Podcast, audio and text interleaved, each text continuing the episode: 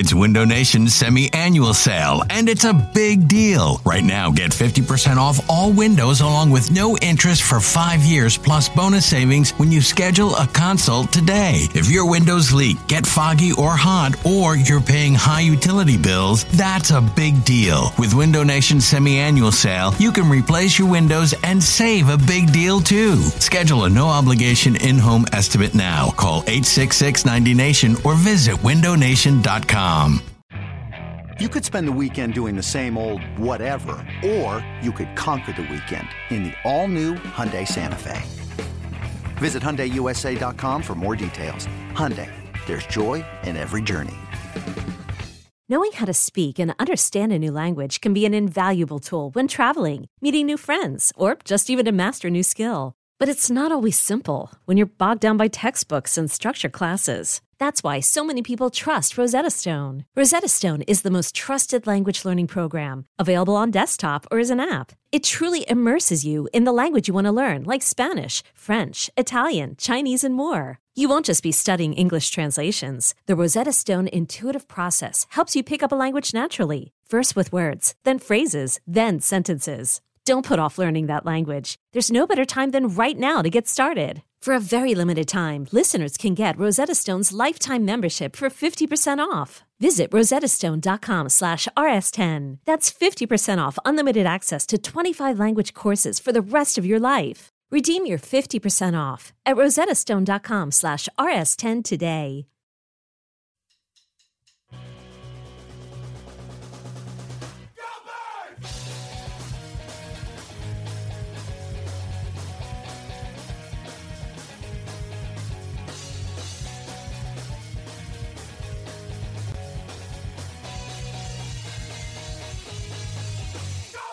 That's right. It is Go Birds Radio. No James Seltzer today, sadly, but I'm Eliot Shorr-Parks here with my man Reuben Frank. We got Eagles practice later today, but with you from one to three to talk about everything we've seen so far in camp. What's going on, Rube?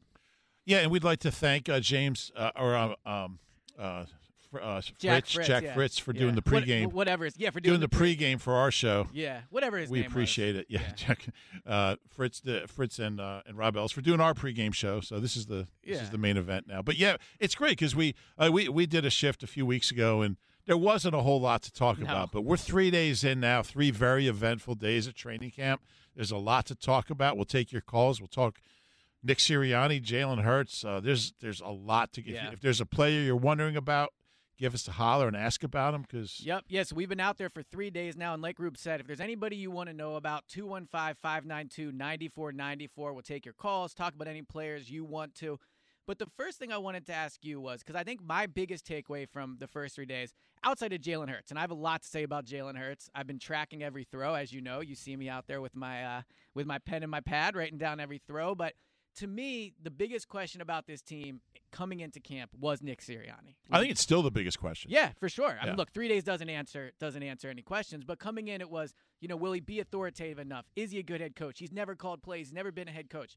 Through three days, I'm impressed with the camp he's running. I, I think uh, it's been a, for for a couple reasons. One, I think Nick Sirianni is running a tough pre- a tough camp so far. The, to me, it really said a lot that the first drill they ran of training camp was 11 on 11 red zone first team versus first team. He talked a lot about competition and wanting it to be a competitive environment. He set that up. Um, also, even though they have not had pads on yet, I think it's been physical practices. Guys are getting knocked over, guys are going to the ground. Probably, you know, the offensive players aren't enjoying it as much, but Jonathan Gannon said this week when, when we talked to him that he likes that he has a head coach that allows him to be competitive like that, that wants the practices to be competitive.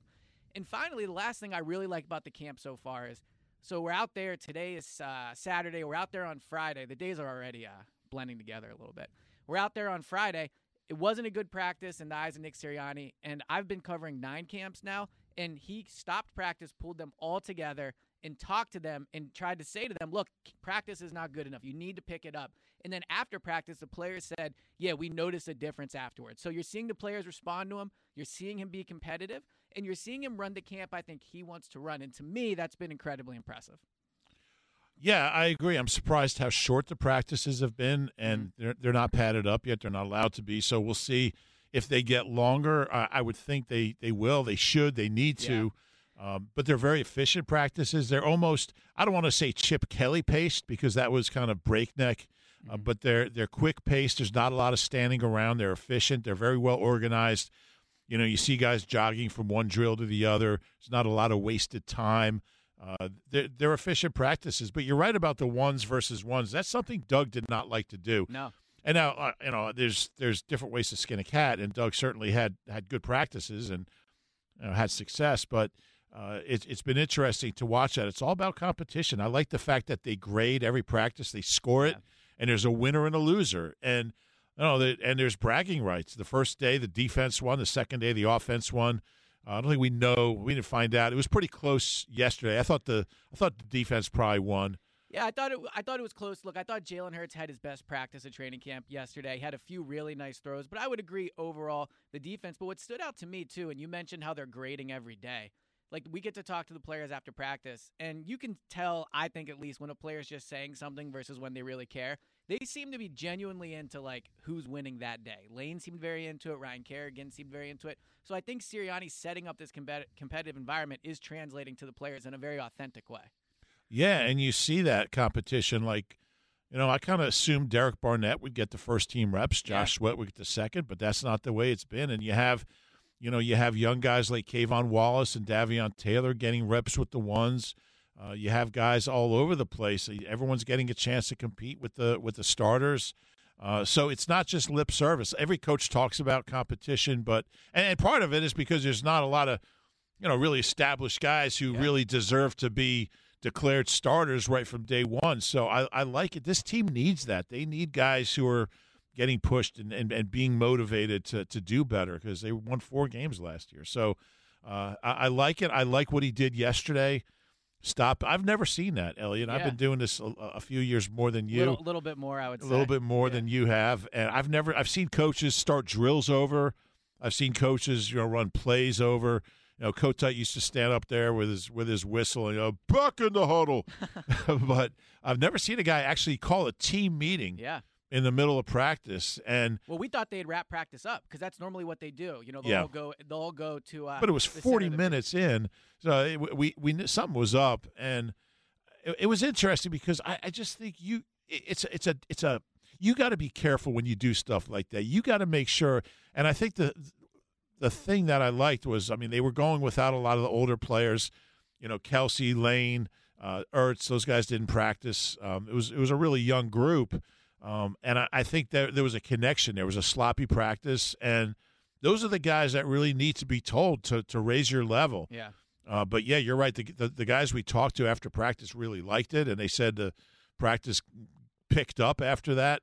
Um, that's a feel. You got to have a feel. Boston Scott was pretty good talking about that. He said, you know, you got to really have a feel for your team and your players and how the day is going, and and he did. And uh, you know, but you got to be careful with that stuff because if you don't pull it off right, if if the message isn't the right one, guys are going to roll their eyes at you and and Yeah. like, who is this clown? You know, this is high school Harry stuff. So I think for him it worked. You got to be careful how much you can't do that every day. You know, you can't. You got to wait for the right time. But um, I, I I like the practices. I think I think Nick is winning guys over. I think the, the veterans seem to really like him, which is the main thing. Is if if the Kelces and you know and and and Fletchers and BGs are are, are buying in, then the young guys are just going to follow along. It only takes one older guy to you know to question the coach, and the younger guys are going to be like, well, he doesn't think this guy's knows what he's doing. I, I, mean, I, a- certainly a- don't. ask ask Chip Kelly about that, right? Yeah. I mean, the older guys turned on Chip, and, and that was it. 215-592-9494. Call in if you have any questions about training camp players. You want to know how they've looked. Certainly are going to get into Jalen Jalen Hurts. Uh, one thing Nick Sirianni did do, I wanted to get uh, your And Eliot said if you can't call in between one and three, you're going to give your cell phone number out, and people exactly. can just call you. You can just text me afterwards. just yeah. yeah. Yeah, text me, call me, whatever works best for you. We, we don't have practice till 5:30, so we Yeah, time. we got a couple hours. yeah, we got between. time to kill. yeah, What'd you think of Nick Sirianni's decision to give the veterans off yesterday?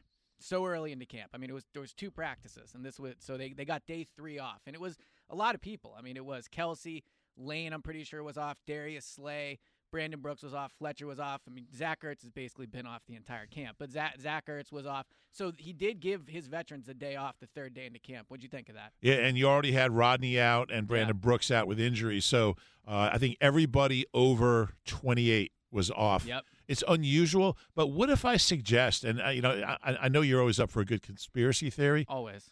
What if he had it all planned out to give the older guy? He knew it'd be a sloppy practice because you have all these young guys, undrafted guys, you know, guys who haven't been in the league, haven't been here. He knew it was going to be a sloppy practice, and he had that whole speech kind of planned Yeah. out uh, because without without the veterans, with a new system and a new coach, it's going to be sloppy. Um, it's it's early for it, but you know, I think more and more every year training camp is about the mental side of it and and classroom work and, and meetings and and film and learning and keeping older guys off. The, hey, we've seen this team how decimated they've been Yeah. by injuries, mainly the older guys. So uh, I, I'm I'm okay with it. It, it, was, it was early. It was surprising. I figured maybe next week they get a day, uh, but I mean Jason Kelce doesn't need to be out there at practice. Yeah, and look, after Brandon Brooks went down, and it looks like he is going to be okay. I think yesterday with the veterans off, you know, we'll we don't have a good idea if Brandon Brooks was going to pl- practice, but we'll see today if he's out there. There is a part of me watching this team that's like, you know what, just rest all the offensive linemen until week one. They've played long enough. They've been together. Obviously, you're not going to do that, but as you mentioned, the injuries that they've had, they have been decimated with it. So, my thing with giving the veterans off in day three, and I agree with you that it is early is that the first two practices were far more physical than normal, I think, for the start of training camp, right? I, I remember under Doug, uh, Doug would have the first days at 10 10 10. So you're basically a walkthrough at that point. That, that was not the case with Nick Sirianni. So the fact it was day three does raise some eyebrows, but ultimately because they were so physical the first two days, I don't think it was that big of a deal. About Nick Sirianni, last thing that we'll move on to Jalen Hurts. You've covered how many head coaches now with the Eagles? Well, I covered Buddy, Kotite, uh, Ray Bob, Andy, Chip, Doug, and Nick. Seven so of them. This is your seventh. So you've seen a lot of training camps. Overall, and you've touched on it a, little bit, but just and kind of- Greasy Neale, of course. and yeah, there you go. Overall, though, what are your impressions so far of how he's running camp? And I know it's it's only a small sample size, but I'm just curious. I mean, compared to other coaches you've seen, some have had success, some have not. What's your overall thought on how Nick's handled camp? It, it is early, but you know, you, uh, I, I'm okay with it. Uh, it's very different than than what we've seen as far as the length of practice, but uh, I'm okay with that. I want to see how the you know these next couple weeks go. Um, you know, they're going to start having days off, Yeah. built-in days off, and, and days off after games. Uh, I'd like to see practice a little longer. Yeah, it's been short. Hour 15, hour 20 Yeah, so far, yeah. But we'll like see. Doug It- would go two and a half sometimes. Yeah, and you know when this whole thing started, I mean there was a three-hour morning practice and a two-hour afternoon practice with pads, Yeah. with live drills. So no, I, you can't do that anymore. You're not allowed to. But uh, an hour twenty is short. I- I'd like to see him go a little longer. Yeah, and I think they might going into it. Again, there is part of me that looks at the team and says, just get them healthy for week one. But with a new head coach and a new quarterback, I see the need to do that. 215 592 9494. Call in. We'll talk about training camp. We'll answer any, any questions you have. I have all my signature training camp stats here ready to go catches, targets, completions, all those things, carries. So we can get into that. Uh, let's move on to the second guy that I think is probably the most important person in training camp right now. Jalen Hurts. We, as you mentioned, we did a show together a few weeks ago, and we were both very much in the camp of Jalen's an accurate thrower. People are being way too harsh on him. And I, I don't know if you find this, but at training camp, you know, you walk around, you talk to different beat reporters. I won't say any names, but it seems in general, even some of the local beats like are so harsh on Jalen as opposed to. I mean, I thought he was really good yesterday. I thought he had a great day throwing the ball. He had three touchdowns, no interceptions, and a few of the beats I'm talking to afterwards, and they're like, "eh, he was okay." So three days in, what do you think of Jalen? I think he's gotten better each day. hundred percent agree with you on that. And, and I, I think you have to keep in mind he's out there with receivers he hasn't played with, behind an offensive lineman he hasn't played with, running plays he's never played in an offense he's never been in. Uh, you know, with a coaching staff he he's just getting to know, uh, and he's a 22 year old kid. It's Yeah. it's not gonna he's not gonna hit every pass, and you know, I mean, I think considering everything, he's you know, I thought the first day was a tough day for him. Yep. Uh, but he's gotten better, and I think there's a couple. I think he's holding on to the ball too long sometimes. You can see that, which is understandable. I think he's focusing in on DeVonta a little much, Which is also which understandable. Kind of hard yeah. not to, and you know he's out there without Quez, without Reagor. Yeah. Uh, he didn't have Ward one day, he didn't have Fulgham one day. So, um, it, you know, it's been who who else is there to throw to? Um, so, and, and I, he seems to be wild high a little bit, uh, but Yeah. for the most part, um, I think he's he's throwing the ball to the right place. Um, I've been impressed with the zip he has when he's throwing outs because I think that was He has a strong arm. he has a strong arm and and I like his outs and they, they're accurate. Uh, and yeah, I'm I'm okay with where he is. I mean, we're in day three of a first year starter under a new coach. Um, it's it's easy to just say that you know he's guys got to hit every pass. It's not going to happen. I like where Yeah. he is. Yeah, I agree. I think one thing I've one area he's fun to watch. I mean, he's just it's just fun to watch him play football. 100%. He's very exciting. He's productive too. He does get the ball in the end zone. Um, one area I've noticed him struggling, and I think this is where he really needs to work, is you see at times he's in the pocket, the pressure comes, and he escapes the pressure, which he's able to do, and then he can't decide if he's going to run or throw. And I think that's when a lot of his poor throws have been. He's not resetting his feet. I think you want to see him become more decisive there. That'll come with time, obviously, and just more reps. I mean, you know, this is his first training camp as a starter, so that's one thing I want to see from him. But all right, 215 592 9494. So, as I said, me and Rube did a show a few weeks ago, and unfortunately, this caller was not able to call in. But, Rube, you will find, and if I'm lucky enough to do more shows with you, one of the Go Birds, faithful, always calls in.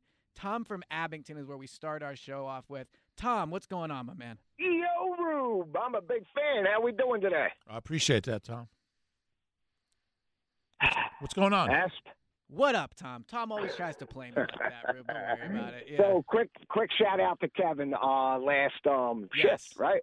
Yeah, well, the most important shift, you know. This is Ah, this is there you where you, want to end it. If you're gonna end it, it's with Rube, it's with me, it's with Go Bird. So we're gonna miss him go. greatly, and with yeah, he Tom, does a fantastic job. He really Um, does. Yeah, So, Eliot, at the end of this call, I will shock you. Okay, can't wait. that's that's called a teaser. So, There it is. all right. So, um, I would like to start off by saying 2017. They they that year taught me that yeah, of course you need talent. That you know that's the most important thing with the team. But I think right behind that, in a close second, would be um, culture and chemistry. Right. Yep. Yeah. So that was a prime example of it. So I guess my question is, what kind of a culture is this team setting Mhm. down there at One NovaCare Way, like early on? And I get it. I know it's early. It's one weekend, but I have just a list in my head of just things that concern me. Yeah. So- So, well, let me answer your question. First of all, I, I like that you say it's early, but I'm a big proponent of we all know it's early. We're doing this day by day. Let's just react to what we're seeing. So, Uh huh. three days in, I think the culture they're building is one of honestly competitiveness. And I'm not just taking that from Sirianni. They are physical practices. Like you can see that these guys really care Right. about the drills. They're basically tackling each other. And not not not exactly, but you've seen guys get hit after the catch. So I do think they're building a competitive environment down there. All right. Well, I hear you say that it's it's they're tough practices, but um, in my head on that list would be the fact that the third day the veterans had off. Yeah, but again, I, think they're doing that because the first two days were were more physical. I mean, Doug would normally give them. That's- what would you say, Rube? Day four, Yeah, five, every it third wasn't? day off. Uh, I mean, that's that's been that's been the case since Big Red was here. That the, the veterans get every third day off, every fourth day off. And I, you know, you know why I don't have a problem with it. Those guys. I mean, what does Jason Kelce need to be out there for? This is about let's see how many young guys we can get reps. Those are the guys that need the reps, and they got them yesterday. All right. So why won't they name Hurts the starter? And Eliot, I know you've come around on this, but I just I don't get it. Well, I, I, so Rube, what do you think? Well, Go it's all about competition. He and obviously Hurts is the starter, and I mean he Nick even said the other day, I think on Wednesday, he's going to get all the first team reps. So and he has so far. He's Right, gotten and if he's it's got every first team to rep. So why does he need to say it? Who cares? me, why don't they say it? But like, because, why does he need to? is there any negative that comes out of saying it? Why, why does he need to? There's no reason to. Well, so here's why I I've because come around it on can this. hinder. Yeah. It can get to Hurts. no, the kid. You, you- but you got to understand this kid. I think the kid even likes it. I, the kid is so competitive. He's so hungry. Okay, and he's that so brings me back- driven. He's so motivated. Uh, it doesn't brings me to matter to him. It's So whenever- irrelevant to him. He just wants I to work hard every day and get better every day. So whenever I hear the Eagles talk about Hurts, a lot of callers, a lot of the hosts, I hear them talk about his intangibles, just like you just did, Rube.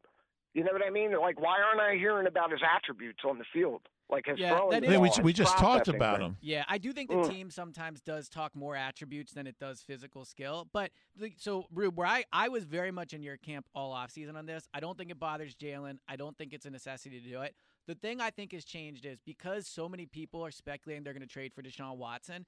I do think now is the time to say, all right, you know what? He's our guy. Because, like you, are, as you mentioned, he is getting Mm. all the first team reps. He is the starter. And look, no one thinks Joe Flacco's beating him out. No one inside of that building is saying, man, maybe Joe's the starter.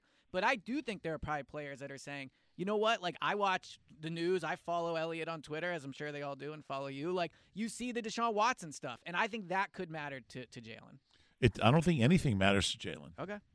All right, and then Ertz, like they're Yep. totally mishandling that. All right, come on, he shows up with blonde hair, and I know it doesn't sound like a big deal, but that's like It's a you're statement. trying to draw attention to yourself, and that's not Zach Ertz. And then the shorts being inside out to to cover up that. Look, come on, that's intentional. Yeah, no, I agree. I look prior to the day one of camp, I said keep Zach. He makes a team better.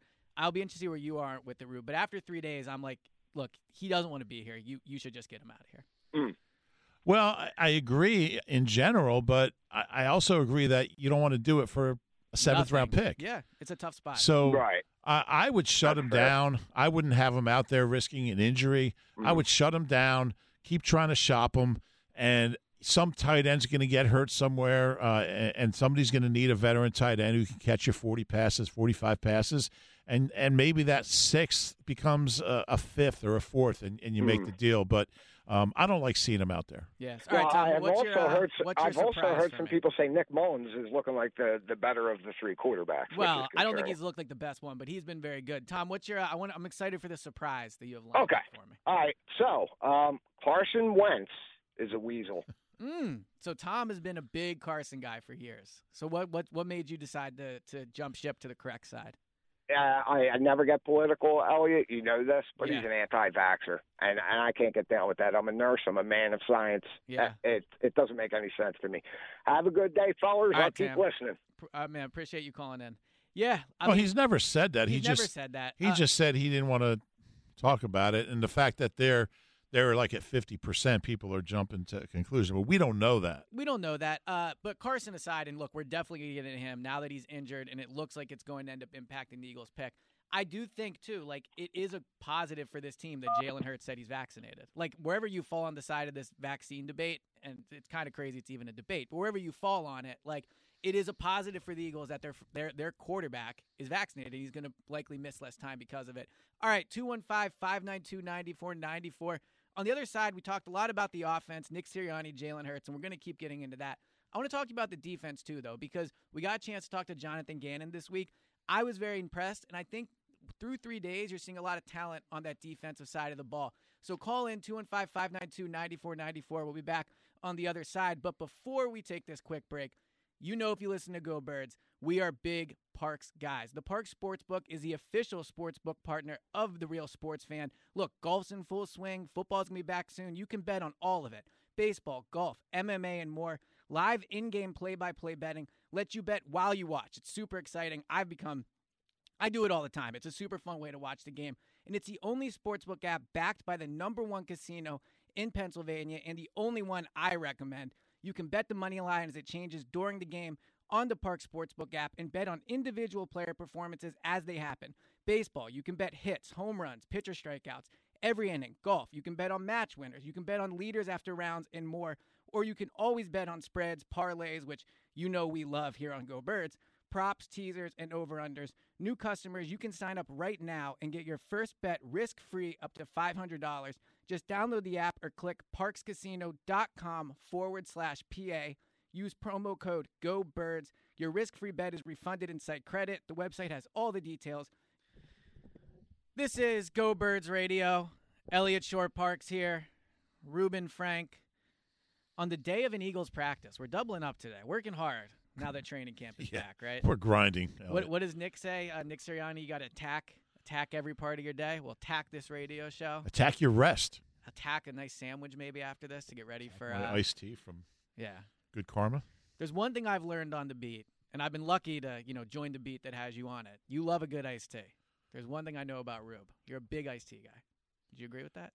I would agree with that. Yeah, it's a that? fair Yeah, assessment. I think so. I've seen you drink many a. Uh, Get you find a nice Assam Banaspati. Okay, whatever that means. Is that a type of tea? I or- guess it is. Okay, all right. Um, so yeah, we got Eagles training camp practice today. We've been down there for three days. We're talking Nick Sirianni, the type of training camp that he's been running. You know, I think it's been a really good one. It's been competitive. I like the drills they're doing. They've gotten a lot of teamwork in. And then he gives veterans a day off. That is one thing I think with Nick you've seen. He is willing to work with these veterans. I mean, he worked with the leadership council, if you remember in the offseason, to kind of negotiate to get them in. And that was huge. When they weren't going to come otherwise. He got like basically a month of work that he wouldn't have gotten otherwise. I thought that was a really good sign by him that he was willing to do that. That was the first time I, I thought, you know, all right, he's there's something here. Yeah. When he was able to talk those guys Fletcher and BG and Lane and Kelce, Brandon Brooks, whoever it was, that, that whole group, uh, and convince them to come into practice when they were not going to. They were not going to. And they right. put out a statement yep. through the uh, PA saying we are they're not showing up. That was huge as a mm-hmm. first year coach, a rookie coach, to to negotiate that. Uh, that was his biggest accomplishment so far as a head coach, and um, that was the you know I, I I I've said this before, but John Harbaugh told me once when when he took over as head coach of the Ravens, he knew all he had to do was win over Ed Reed and Ray Lewis. Yeah. And if he could win over those two guys, like everyone else follows their lead. So if they didn't buy into him, nobody would. The young guys would. But if if he could win those two guys over, then he had a chance to win over the team. And he said he spent his first like couple months as a head coach just with those two guys making sure they were going to follow him. And when they did, everyone else did. And they won a Super Bowl the next year.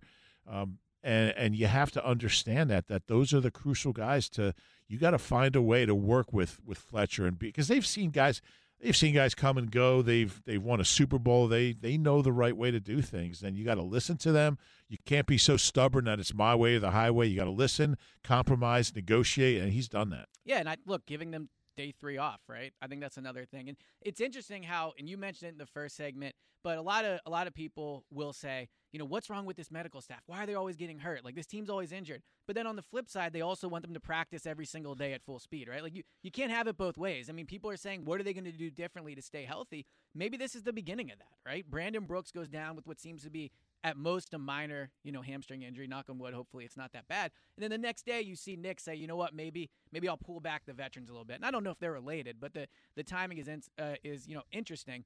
Um, I think this team. Another takeaway from the first few days is they do have good leadership on there. You've seen it at practices. You've seen it at the podium. I think even with the vaccination rate, right? The fact that they're, uh, Howie said, at least ninety percent of the team has taken their first shot. So I think the uh, the leadership has been really good. Yeah, no question. And that's, uh, and again, I know there's pushback from some people that don't believe in vaccines and don't believe in science, but there's a very tangible reason it makes sense for NFL players to get vaccinated mm-hmm. uh, because there's two sets of rules that govern players during training camp one for vaccinated players and one for those who aren't. They can't be in the meeting room within six feet of teammates. They can't eat in the cafeteria. They can't go in the hot tub. They can't lift weights with their teammates. Can't go in the sauna. They got to wear masks. They got to socially distance from their teammates and coaches. Uh, and none of those things apply to vaccinated players. So when you're talking about togetherness, when you're talking about building a culture, a 90% rate is is huge for Nick Sirianni because that means his team. You, you do the math.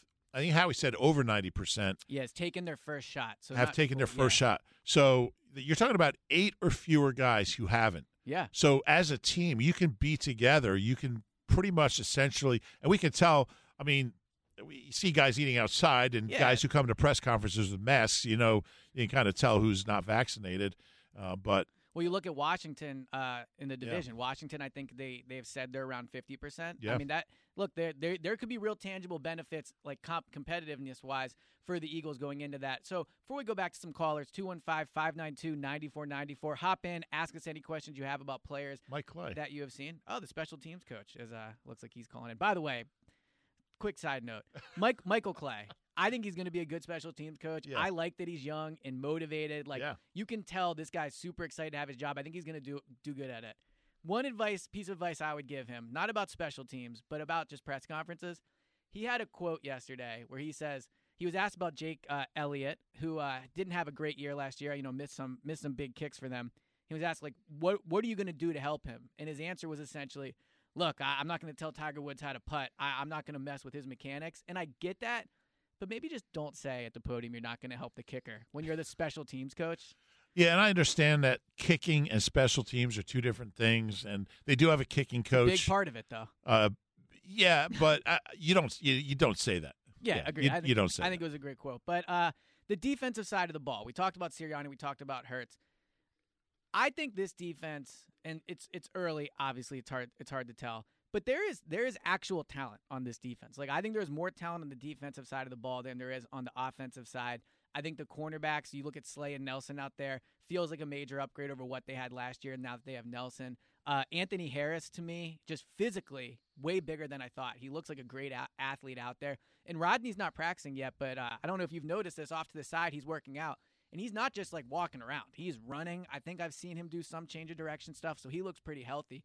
What's been your kind of takeaways or any thoughts you've had on the defense so far?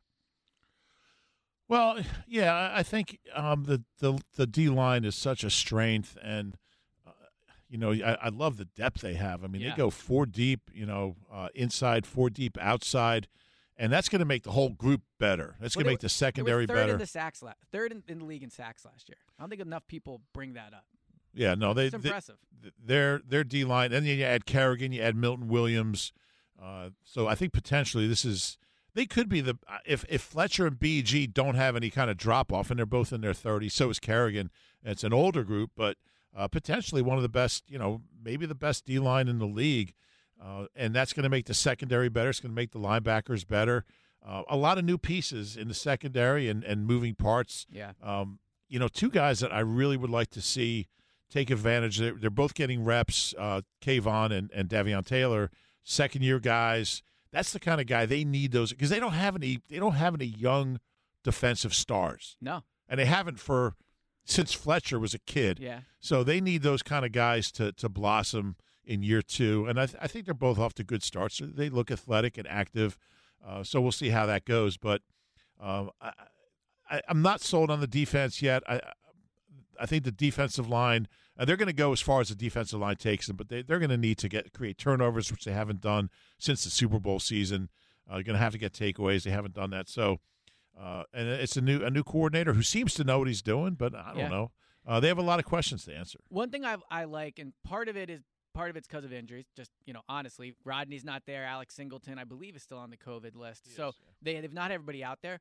But one difference between this coaching staff and last year's coaching staff, especially on the defensive side of the ball, is it seems like younger guys are getting more of an opportunity, right? K'Von is already out there with the starters. Uh, Taylor, who was basically non-existent all of last year, is getting first-team reps. Josh Sweat is starting, or at least with the first-team defense, over Derek Barnett. Now, I don't know if that's just Howie saying to the staff, like, look, you're playing these guys I drafted. That could be it.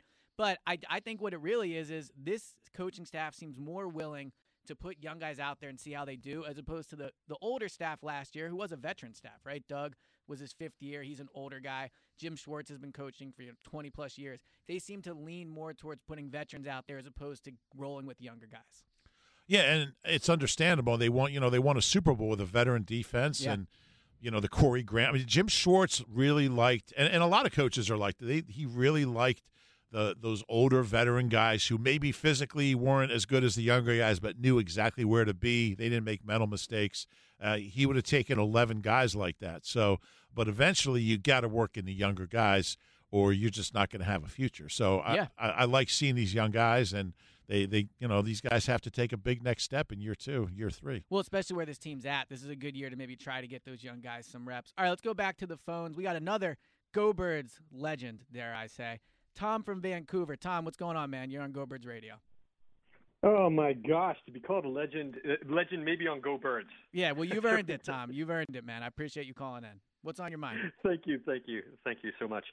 So, um, I uh, little quick point. I agree with Tom from Abington about Carson. Uh, didn't he wear a mask when he, was talking he about He did this? have a mask, and he, he did not say whether he was vaccinated or not, but you know yeah, you can you well, can draw from that circumstantial evidence. Yeah. So the shorter, more intense practices, uh, I'm wondering if that has to do with more competitive uh, culture and managing injuries and getting them used to playing speed. I know Mhm. from being an amateur athlete uh, myself that if I'm in an environment where it does have that competitive intensity, my game is completely different. Mm-hmm. Yeah, look, So- it, it could be. I mean, Jalen Hurts, I think too. Rube's talked about his, you know, Jalen's personality and kind of intangibles. I think he brings that too, right? He's a competitive guy, and leadership matters, and who your quarterback is matters. And I wonder if maybe Jalen's personality is rubbing off on this roster a little bit. Okay, so I've got I've got uh, three very quick questions. I want to leave you guys to be the ones to to speak about it, of course. Yep. So, have you the the first one is? Do you want me to tell them all to you, and then you can decide which one? No, you knock them out one at a time, and we'll we'll hit them. We'll Okay. Have you have you had the opportunity to see how good Jalen's reads were? Because I haven't heard much talk about that. Um, well, I'll, I'll take this one. Uh, I look day one. I thought he made some poor decisions, and like I said, I think where he struggled in decision making is whether to take off or or to ho- pull it back and throw. But I will say too, at these practices, we don't get to watch replays of the plays. We're ground level with them. It is a little hard to see if he's making the right reads, but he hasn't put the ball in danger's way very much. I don't think. Okay. Howie question. So Michael Clay, whom you just mentioned, he was asked about uh, DeVonta Smith on returns, and he said Yeah. it was a conversation between him, Nick, and Howie. Later, I heard him mention personnel. Is there is this looking for trouble on my part, or is there any question mark there around involving personnel in a decision like that? Well, how is the GM? I mean, he's going to have a voice in, in, in pretty much everything. I mean, that's that's his job. Uh, so I, I don't I don't think that's a red flag or anything. If that's what you're asking, I mean, that's not that's every team. And look, I hope Okay. Howie steps in and says, "Don't put Smith back there." They don't want their number Yeah. one receiver returning punts. All right, don't do Yeah. that. Agreed. Okay, so the last one that I'll leave you with, because I think both of you will have uh, an opinion on this, Mhm. and that's in terms of the most surprising player. And this is a I listened to your uh, your podcast where you were doing like uh, the grade upgrade down, and Yeah. so this is a little bit different. I'm thinking more about who is the most like disappointing or uh, or exciting. So something that's uh, got a little bit more emotional based on your Yeah. personal expectations. And Yeah. thanks a lot, guys. Yeah, no problem, Tom. Thanks for the call, man. Really appreciate it. Uh, you want to go first? I know who comes to mind for me, but So what's he asking? Most just disappointing? most most exciting guy you've seen, and I guess most disappointing. I mean, most disappointing, I would say Jalen Reagor, just because Yeah, not was not practicing. he reported out of shape. He, I mean, he looks awful. Oh, you think so? I've, I've- I I feel like I've barely seen him. I mean, I see him at the beginning of camp, just hanging out. He's done some individual drills a little bit. Yeah, he's done some individual drills. He doesn't look like he's close. To my untrained eye, he doesn't look like he's close to going out there and being a playmaker. And they it's need disappointing because he needs these reps. he needs these reps. I mean, this is a big year for him. Yeah. And um, I thought, you know, I think Fulgham. I mean, he's only practiced two days, but I think he's looked pretty good, uh, more consistent than than last year. But again, it's very early. Um, but I, as far as the other side of the uh, of the coin, you know, who's I thought has looked really good is Jordan Howard. yes, I really surprised He's me. He looked quick. He looks quick. He Yeah. looks lean and fast and strong, and and he's a different kind of runner than all their other backs. Yeah. And I, I kind of thought he was just a an afterthought. Let's just bring him in here, do him a favor. Um, but you know, he's he's kind of the inside runner on a on a team of kind of faster outside runners, receivers. Mhm. But he's a he's a inside runner, blocker, not a great receiver. He did have a catch yesterday. He did, yeah. And look, I to me, he's. I thought Kerryon Johnson was going to be there, like in the between the tackle guys. He's skinnier than I pictured him. Kerryon. He's not as big physically. I mean, like Elijah Holyfield's probably their biggest running back, but I agree Jordan Howard's filled that role so far. He has been getting first team reps. I don't think Kerryon Johnson's gotten a single carry with the first team. To me, the guy that stands out, first name when he asked this, I think Tyree Jackson, the tight end, has had a great start to camp. He looks great, doesn't he? Well, first of all, physically, he's probably the best athlete on the team. Like, I mean, outside of speed and stuff, like he's he's six one, six two. He looks like he's all solid muscle, long arms. He looks quick out there. He's caught almost everything thrown his way. And he's a former quarterback, which we know this team loves, right? They love putting former quarterbacks into new positions. He's learning the tight end position. But to me, like my hot take, I guess, off of three Did you say six one or six two? I think he is, right? He's probably way bigger than that, actually. Tyree Jackson? Yeah. He's like six ten. Okay, yeah. Well, maybe it just feels like you know He's I'm, like I'm not six, close seven. to six feet. Yeah, well, he's a he's a big dude. Agreed.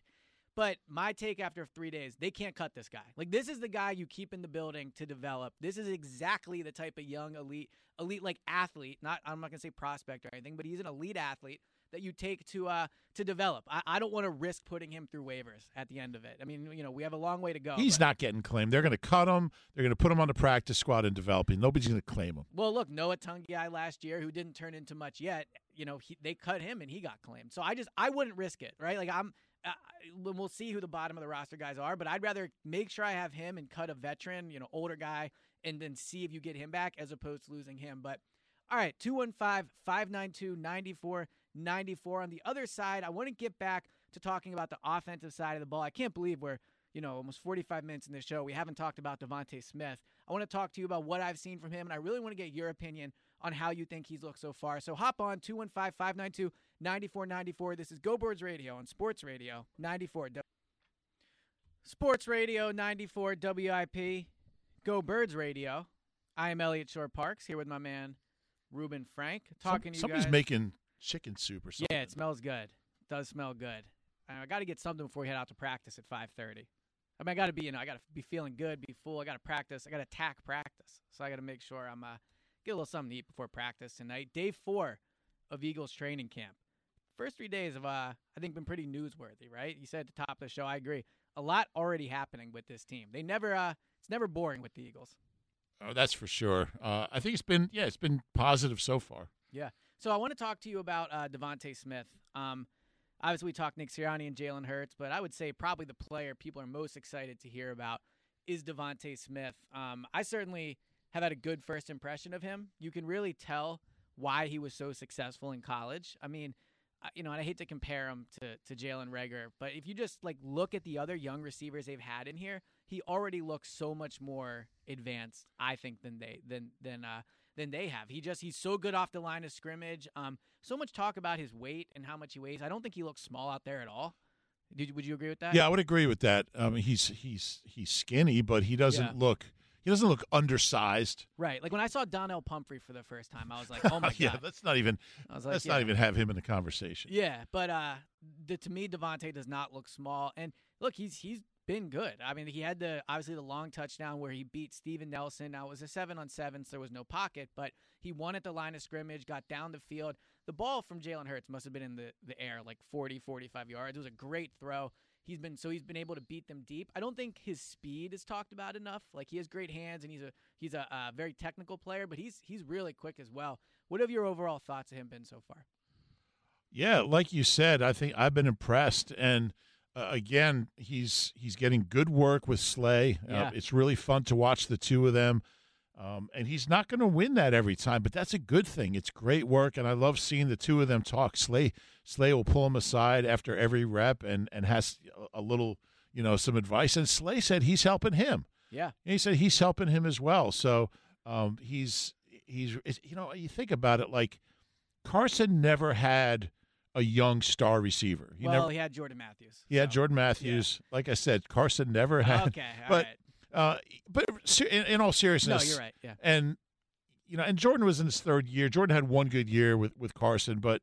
Um, he was never. I mean, I, I like Jordan. He's a good player, and I'm, I'm happy to see him get it. He just signed with the 49ers yesterday. Uh, Eliot wanted to do the entire show on Jordan. Yeah, well, it seems appropriate. Look, him changing positions. I don't want to say he's a hero, but you know, it's impressive. But you know, you you look back, Donovan never had. I mean, by the time they drafted Deshaun, Donovan was in his tenth year. Yep. So Donovan never really had a young star receiver to grow with. Uh, Randall, you know, by the time Randall got here, Quick was like in his seventh year, and he was he had injury issues. Um, I, I just think it's so important for for a young quarterback to have that young receiver to grow with and have you know just kind of by year three they're just like taking over the league and and and Jalen has that and you could just see and I, I I know they played a little bit together in college but it wasn't that much but you can see that there's something special there with the two of them. Well, he likes to look for him, as you mentioned. Yes, right? he does. I think he has so far. He has uh, DeVonta Smith has ten targets. He's caught seven of them. He has three touchdowns. What stood out to me is how they're using him. Like again, because of his size, you think well they might be a little hesitant to use him in certain ways. He had a running play yesterday. They ran some wide receiver screens for him. He's gotten a ton of targets in the red zone. Like I said, day one they did a lot of red zone work, starters versus starters, and he had five targets. At one point, Jalen threw it to him three straight times, right? So they, they are not afraid to throw him the ball. I think he's going to get a lot of targets uh, this year. Let's go back to the phone lines 215 592 9494. Hop on, ask us if there's any players you want to know about, anything. We can be your eyes and let you know what's been happening out there. But let's go to the phone boards. We got William in South Philly. William, what's going on, man? Hey, what's up, William. Alec? Can you hear me? Yes, sir. How you doing, man? Thanks for calling in. Good, man. Yeah, I'm actually a uh, I'm actually a listener of Go Birds and uh, Eagle Eye, so uh, Wow, I'm a big fan go. of both of you. Which one do you Yeah, like better, I, um, William? I'm on. not gonna lie to you, Rube. I'm a I'm a Go Birds faithful. There you go. Um, well, I, we appreciate it. It's all We good. Appreciate it. yeah, but you know when there's no new Go Birds pod, you know where I'm going to right away. So, Right. Really appreciate that. um, yeah. Uh, So I actually have a couple of things. Um, I agree with Eliot on we need a veteran receiver, and Yeah. I would would you would you um be monitoring the Davante Adams situation closely if you're like Howie? Well, yeah. I, I don't think they're going to trade Davante Adams. I think now that Rodgers is back, there's almost no shot at all they move him this year. But I, I do think veteran receiver is a huge need for this team because outside of DeVonta Smith, who is higher, we, me and you, you, Rube, are both high on him. Like he's never even played an NFL game, and you look at the guys lining up next to him in practice. They, I mean, I think their starters probably have a combined like I don't know, 30 catches in the NFL now that Greg Ward's not out there. So I think a veteran receiver is clearly a need. I think shooting for Davante Adams, I like where you're at, you know, shooting for the moon there, but I think that's probably a little unrealistic. I, I don't I want do- a I veteran receiver because I like this group of young guys. With all due respect, William, I, I hear what you're saying, but I want to see Quez Watkins. I want to see John Hightower. I want to see Travis Fulgham. Uh, I like these young guys, and and I'd like to see them because if I, I just they don't have a they don't have enough money to get a really good veteran receiver.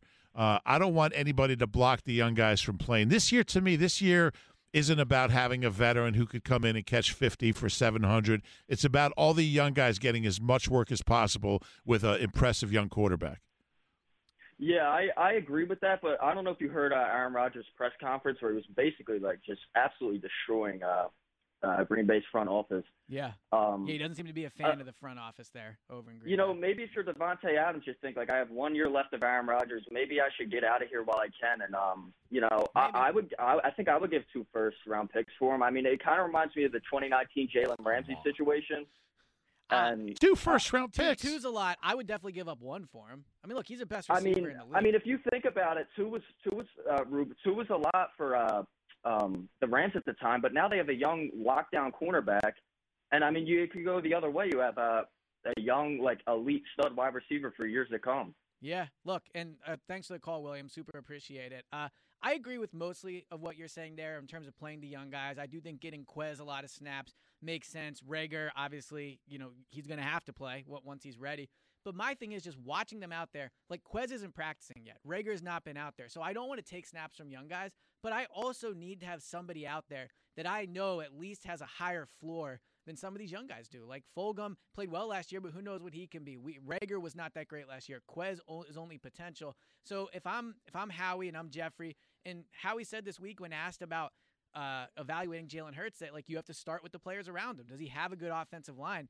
And part of that of seeing if Nick Sirianni and Jalen Hurts are good is giving them at least some competent talent at receiver to work with. So I like the young guys. I think it's maybe a risk worth taking, but that could backfire, and you could find yourself in week three with like no competent receivers besides DeVonta Smith.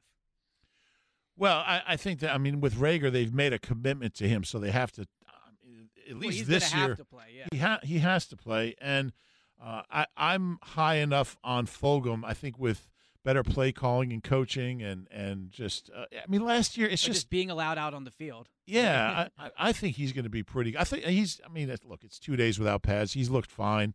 Um, I saw enough in those five games where he uh, to, there's something there. Yeah. And and I like Quez. I think Quez is going to have a chance to be a player. Uh, we know what Greg Ward can do. I, I don't want to block these guys. And I see that. I really do. And to your point, they don't have a ton of money at this point, And maybe it's not worth going out and spending $2 million on a guy that might not even be that good. You look at the available players. Kenny Stills has had success, but he, you know, he's not been good recently. The Golden Tate, we all saw how he worked out in Philly. So there's not a ton of great. n- Fourth down in Chicago. Yeah, huge catch. Nick Foles left the field with the lead that time too, right? Yes, he did. Yes, he did. Um, all right, on the other side, I want to get into, as we always do, it seems to, the former quarterback. Big news in Indianapolis out of what's going on with Carson Wentz. There was an update, and uh, you know we'll see how this goes with the Eagles. So, Go Birds Radio. This is Sports Radio 94 WIP. Hey, the Parx Sportsbook is the official.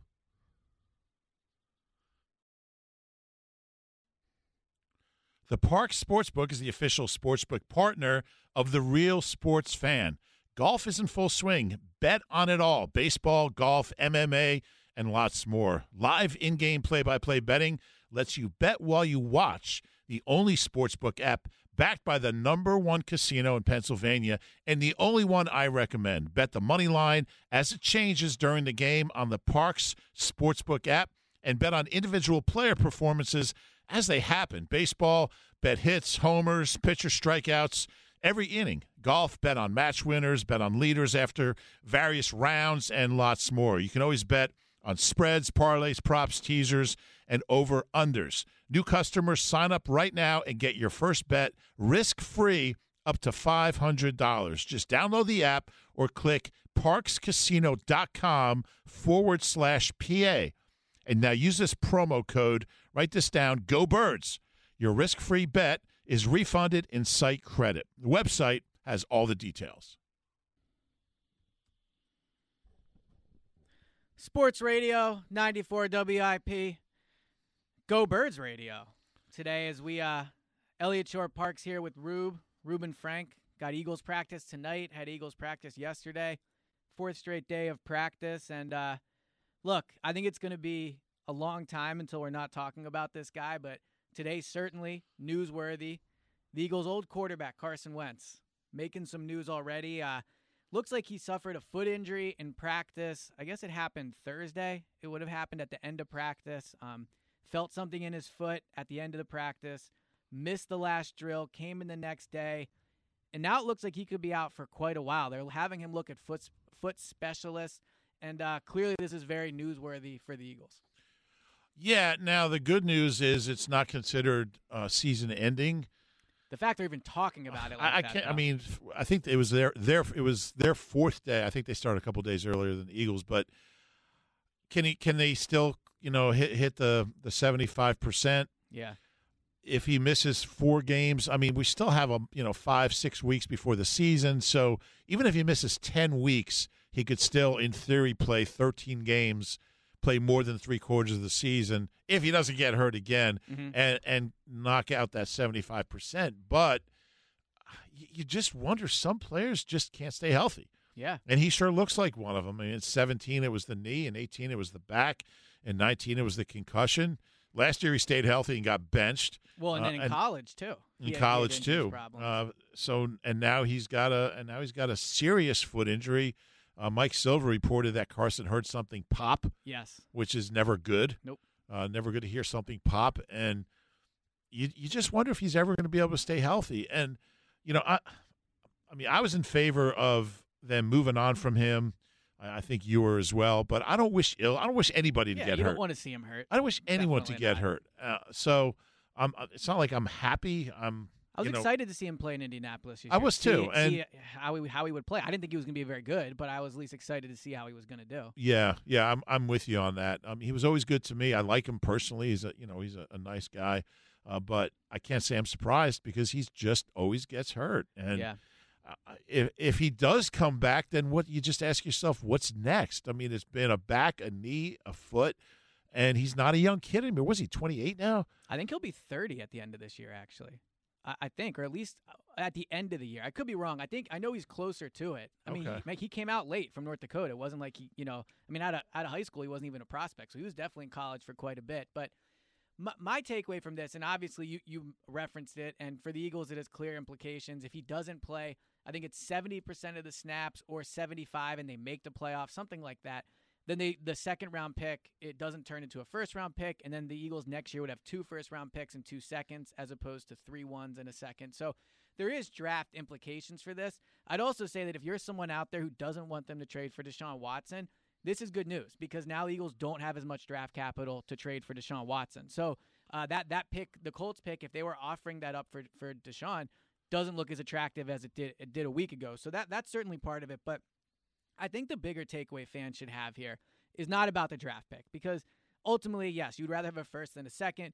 But this is the, the clear takeaway is trading him was the right move. Like, forget the draft capital. The Eagles, like Carson did two great things for this organization. He helped them win the Super Bowl in 2017 and he asked out. Like, those are the two things that he did to help the Eagles because the fact that they were able to move on from him, as you mentioned, he is injury prone. This is going to happen, right? I mean, l- reading these tweets yesterday and seeing how the Colts writers are covering it, it was like deja vu for me, right? Like he does get hurt a lot, and you said it, and you said it perfectly. Like we don't wish ill will. You don't want to see these guys get hurt, but it's it's just a reality of it. Like you have to be able to rely on your quarterback to be out there every week. It's really hard to win if you're constantly going to your backup. The Eagles, well, I guess they have not found it because they've been better with the backup. But but regardless, the point is The, it, the Eagles are better off with Carson not here, flat out. Like flat out, they are better with Jalen Hurts than they are with Carson Wentz. When when this whole thing started, uh, and and it looked like he didn't want to be back, I, I thought the Eagles would be best served by trying to work with him, trying to bring him back, trying to make him happy. I mean, they gave him all this money. You know, they have this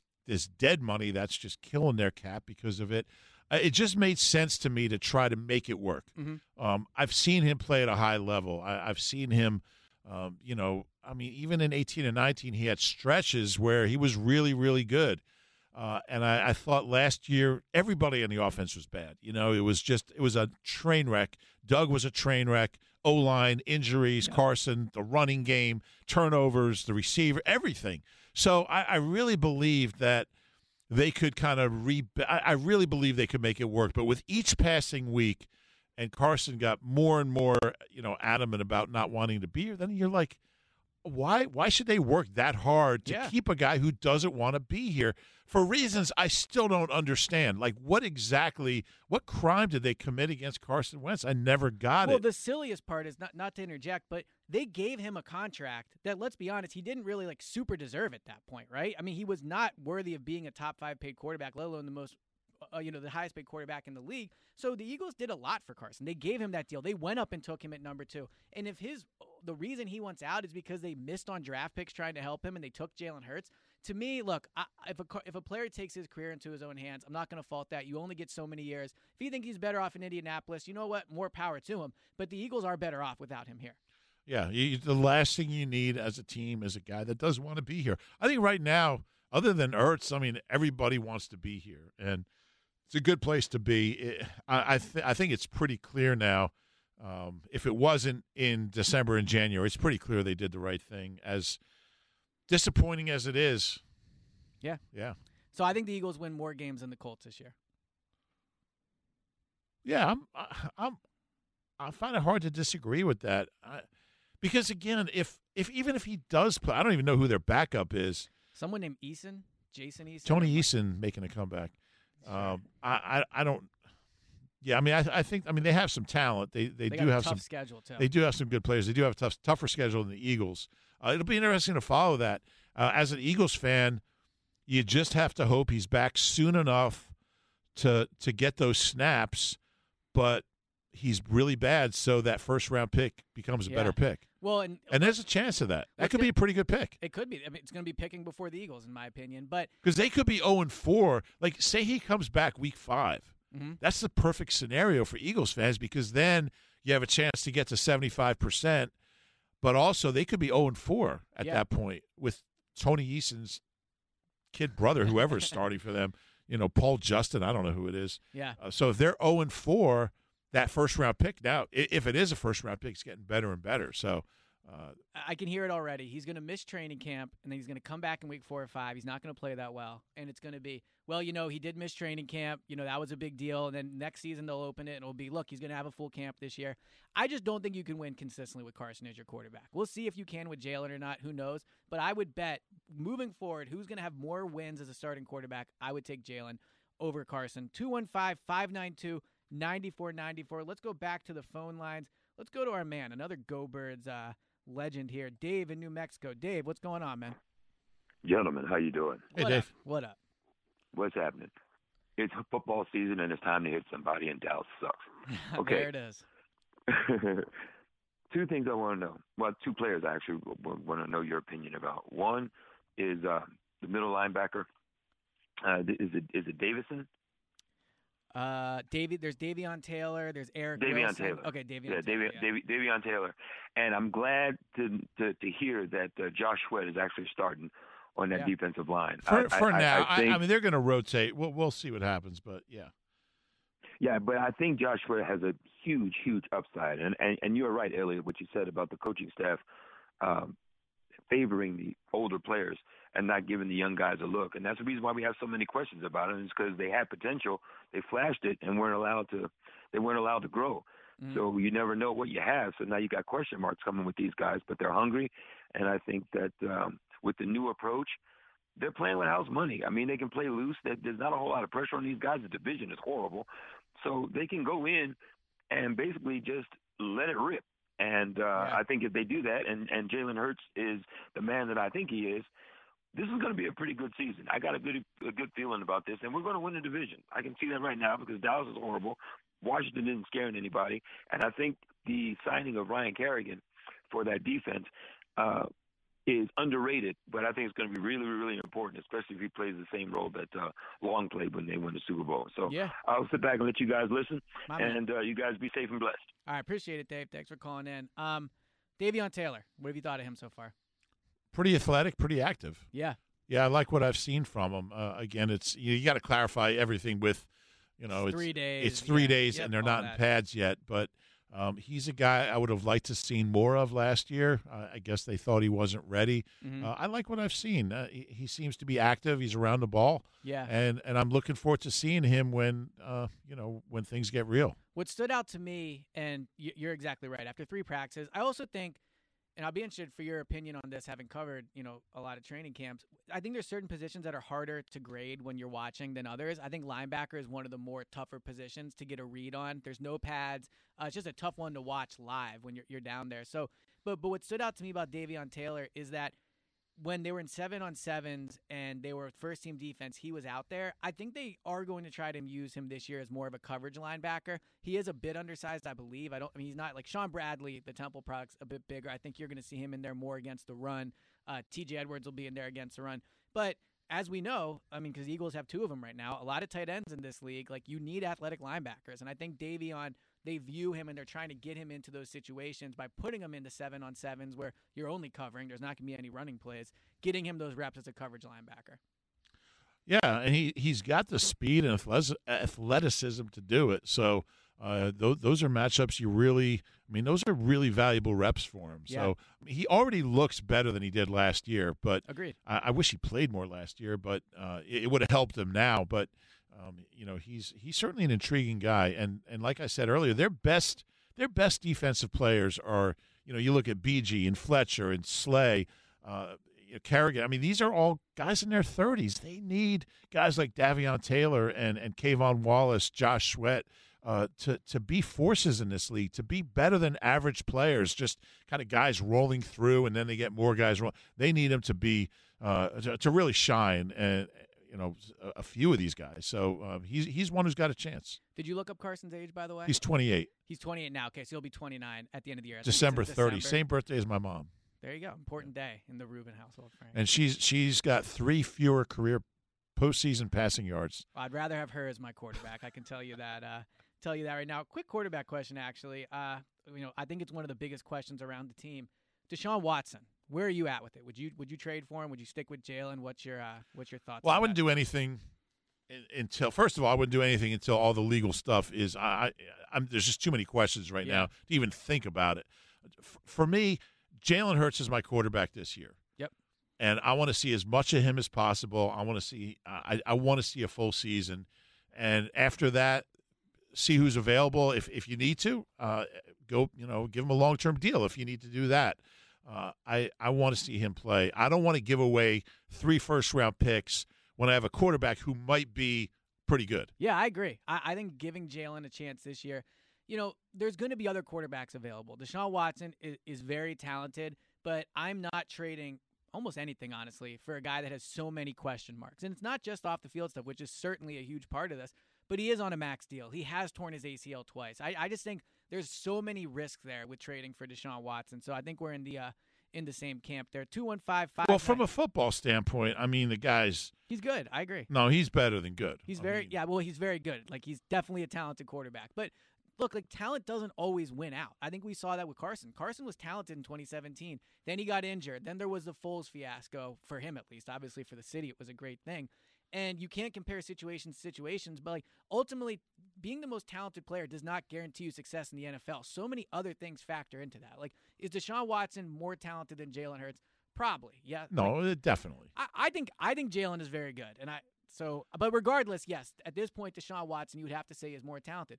But Jalen doesn't have any off the field question marks. Jalen's not on a max deal. Jalen has no injury history. Yeah, but you said just football wise. But but my point is, though, like those things matter until Deshaun Watson is a better quarterback than Jalen Hurts, and I like Jalen Hurts. I'm not disputing you on that, but my point is, in terms of having success moving forward, there is a lot going against Deshaun Watson, despite his talent. Well- And there are not those things going against Jalen. and, and that's true. And I would rather have Jalen Hurts and three first round picks than Deshaun Watson Right. So that's what I'm saying. because you could do so much with those picks. Right. If if Jalen can just be a top 15 guy, and then you have look, and it looks like it might not be three first round picks, but regardless, you have four picks in the first two rounds next year. You could th- this team's fortune could change like that. If if Jalen is just like a top 15, top 20 guy this year, you show he shows signs of improvement, and then next year you keep the picks and you keep him. Like this team's gonna have a lot of young talent on it, which is something they don't have right now. Let's go back to the boards. We're gonna go to Clay in Kansas City. Clay, what's going on, man? Hey guys, what's up? How's it going, You're man? the, hey, you're the reason I stay on Twitter, Rube. You're Oh, the best follow out. I appreciate that, Clay. Surprised Hey, you didn't block him. so- man. Yeah, sorry I blocked you. no, no. So hey, uh, one real quick thing. Hey, nobody's talking about that last that game, last game of the season now, are they? I knew that would go away eventually. Yeah, that was ridiculous. that whole thing yeah, was so, completely ridiculous. Hey, one real quick thing before I get on to the birds. Um, and I don't mean to be a conspiracy theorist, but you know, could would they think about just holding Carson out to get to where to where the talk is not during the season about this percentage of, of plays? I mean, I, I know that sounds crazy, but Maybe you know I that's mean, going to be a lot of the talk. Would the Colts do Well, hold- look, it- not play I him? think what he's saying is, let's say I- Carson I- misses I, know three that weeks, sounds would crazy. they hold I know that sounds week? crazy. Oh, hold But, them I out mean- until there's no chance to get. Not because they think they.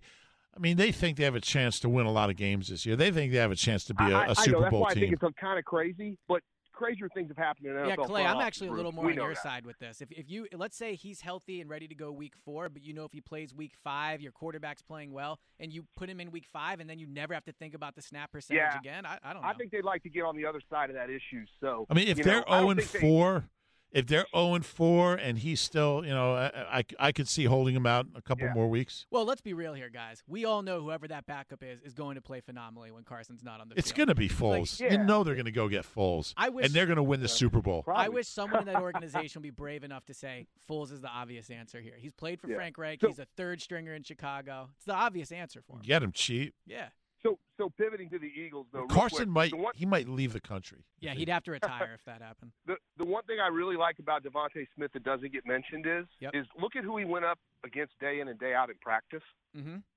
I mean, that's the thing about Alabama and SEC players like LSU kids and stuff that people never talk about is DeVonta Smith was facing an NFL cornerback in practice almost every day. I mean, Yeah. and that that's iron sharpens iron, you know. Um, I'm with you totally, Rube, on the uh, on the young receivers. I want to. This is almost like a Mulligan year. I mean, unless Nick just totally looks like he's overmatched. I mean, you know, let's see what we have. Let's see what we have in Jalen Hurts. I don't want to trade for Deshaun Watson. If Jalen Hurts is a top 15 quarterback, this team could get really good really fast. I mean, Yeah. that's what. Yep. And and one last thing, and then I'll listen off the air. Um, I think I read a, about a month ago that the injuries this team had on the offensive line last year. I mean, like it was like the most in documented NFL history. I mean, I, I don't feel. I feel bad a little bit for Carson because who could have possibly won behind what went on last year? I mean, you know, we were playing four stringers on the offensive line, you Yeah. know, and I think this year the whole key to this team is does the offensive line stay healthy? And if they do, I'm not saying they're going to win the Super Bowl, but they could definitely win the division because I think their running game, especially because Hurts is so effective, you know, on that keeper um, Mhm. and you know threatening the edge, they could have the best running game in the NFL. And That may sound crazy, but I, I think it's well, possible. Well, look, Clay, great points, man. Super appreciate you calling in. Good stuff, Clay. I do think having Jalen Hurts is going to help the running game too, right? And with the offen- if the offensive line is healthy, uh, Miles Sanders has shown he can be one of the more explosive backs in, in the league. I, I could definitely see their running game being really good. I like this group of runners, and I like the fact that they're other than Jordan Howard, they're all good receivers, whether it's Kerryon or Yeah. or uh, Gainwell. Boston Scott, we know can catch the ball. Miles, as a rookie, caught the ball really well. Um, so they're versatile. Uh, it- it's an interesting group, and I'm guessing that Nick is going to run the ball.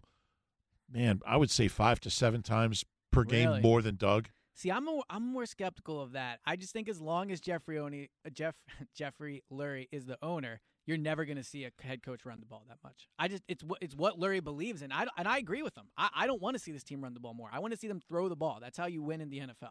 I- agree, but you can you can still be 68-32 and run it a lot more than Yeah, Doug did. That's true. Doug was so out of whack, and I, I'm with you. I mean, I'm that's that's how you win in the NFL. You throw the ball, uh, but you have a young quarterback who's still finding his way, and uh, a running game is a young quarterback's best friend. And I'm not saying run it 35 times a game, but run it enough to keep defenses off balance. Run it enough uh, to to let the offensive line have a chance against the rush.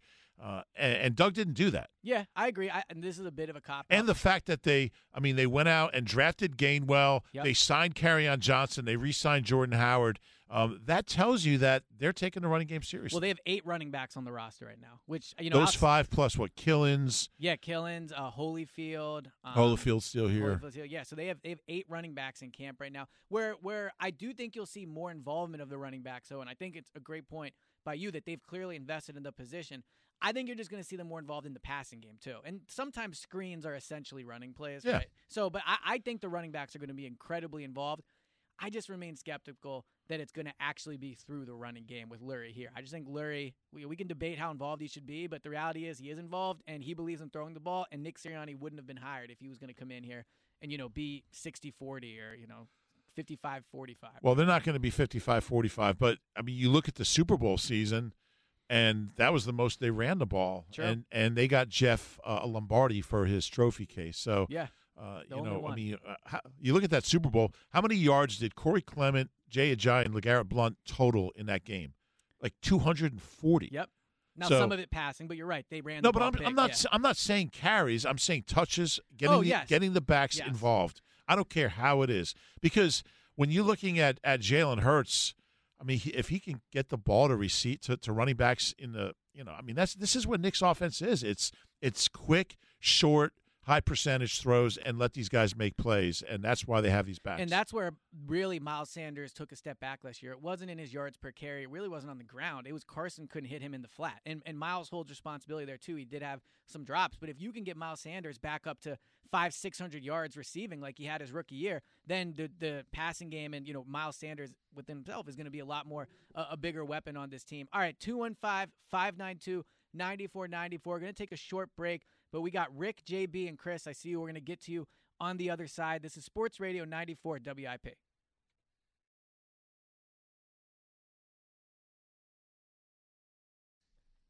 Sports Radio 94 WIP. Eliot Shorr-Parks here with uh, Reuben Frank. Day four of Eagles training camp. First preseason game's not that far. What are we, two weeks out? Week and a half? Something like that? yeah, a week from Thursday. Week from Thursday, yeah. So only three this year. I love preseason games. I'm I'm in the minority of it. To me, it's like, why want less games? Like these people that are saying like, oh, just cancel the preseason. Why would you want to have fewer football games? Like, what, what what's the benefit there? Yeah, I'm with I you. guess I- besides the players. I love watching the young players. Yep. How, how do they respond to this? Because everyone looks good in training camp for the most part, and I want to see how they how they perform against other teams and when the, when there's people in the stands, which we'll have this year finally. And Mhm. uh, I, I love them. Yeah, and I think the other thing we started the show talking about how I think Nick Sirianni's having a good training camp so far. I like what I've seen from him. I like that they're practicing with two teams. I think the the joint training camp practices to me are the best practices you can get. I think you get the best work in, you can evaluate the best. You're seeing different schemes. I know they work with each other to a certain extent, but I think the, the fact the Eagles are going to practice against the Patriots and the Jets is a very good thing in preparing them for Week One.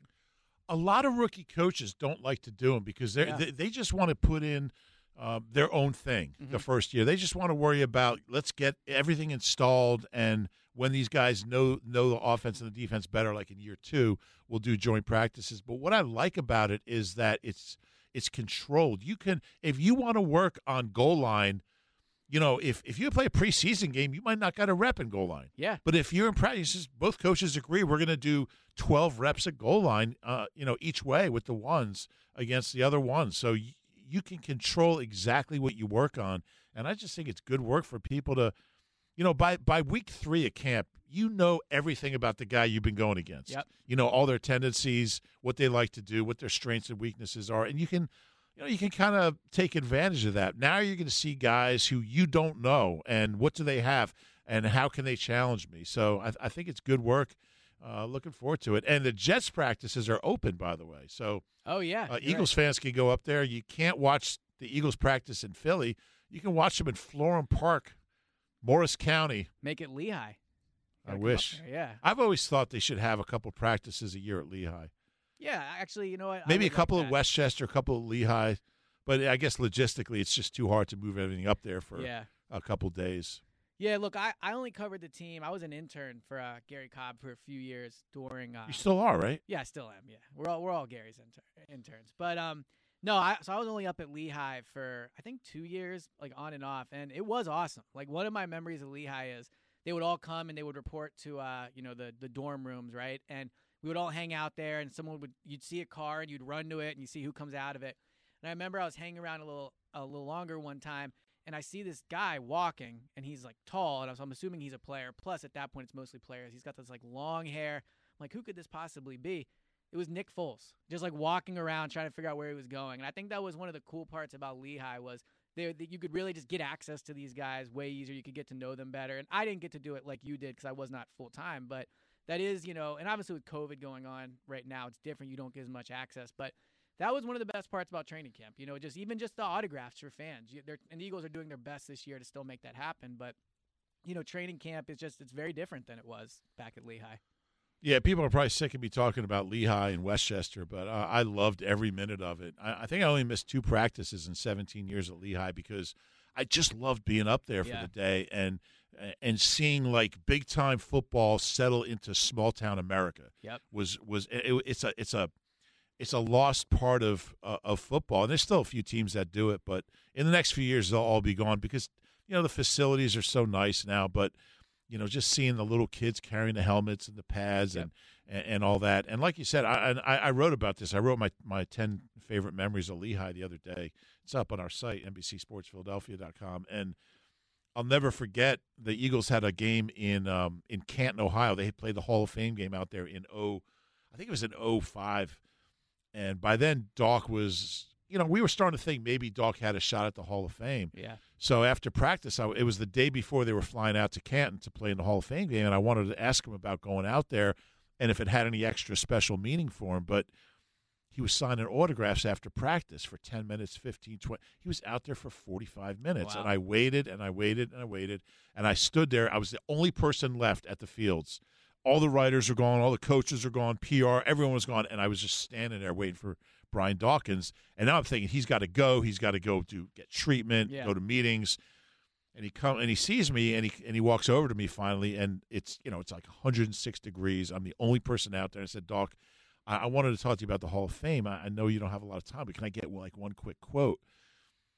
40 minutes later, he was still talking Wow. like Wow. about how much it meant to him to be going to the Hall of Fame and how he doesn't play the game for individual honors, but that's one that he would, you know, he would value. And, you know, and then 10 years later, there I wasn't in Canton watching him go in the Hall of Fame. So you don't get that anymore. And No. you don't get those relationships. You don't get to tell the player stories like we used to. And that's that's the real sad thing to me is not being able to share those stories with the people that read our stuff. And Well, and we just can't do it anymore. That's a different part too for me. I mean, I'm entering my ninth year, so I'm certainly not y- young at doing this, but I've never, you know, really experienced kind of the world you're talking about, right? And it is even now, like I said with the COVID stuff. I mean, the fact that last year, and who knows if it even happens if you know we're not going through all this, but the fact that in a year like that, none of us could be in the locker room, you just don't really get to get the same vibe of the team, right? I mean, up in Lehigh, like I've heard you say, you would be out to eat and you would just run into these guys and you could talk to them. You would drive them, you know, back to practice sometimes. So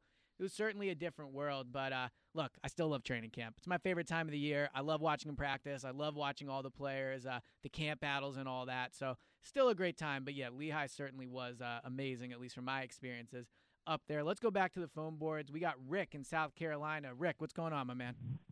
Hey, good afternoon, gentlemen. How Hey, are how's you it doing? going? What up? Thank you for taking my call. Pleasure to speak with you for the first time, Mr. Frank. hey, you too. What's going on? Um, you guys, uh, you, so your last two uh, bits there is, it, it, it's um, first of all, Lehigh. I uh, I've only been to one Eagles training camp. Mhm. Uh, I went. To, I remember it was the year before they got To, um, and a couple of memories about going to Lehigh. uh, to see training camp. Uh, one, one, I took in. I was really excited. I took in a camcorder. I thought, well, this is cool. I'll be so close. I can film some stuff. You know, show my friends. Uh, and and uh, it was it didn't take long for them to tell me I, I yeah, I was couldn't gonna bring that say I in. can't, can't imagine they would Yeah. want you. Now you can't even Yeah. like have your cell phone out for portions of practice. We have to so- close Really our eyes during some drills. That's when t- yeah, Cover our- by, by choice though. At the time. it, it was it was interesting. I, I, you know, no problem. I didn't argue. I, I took it back to the car, came back. It was fine.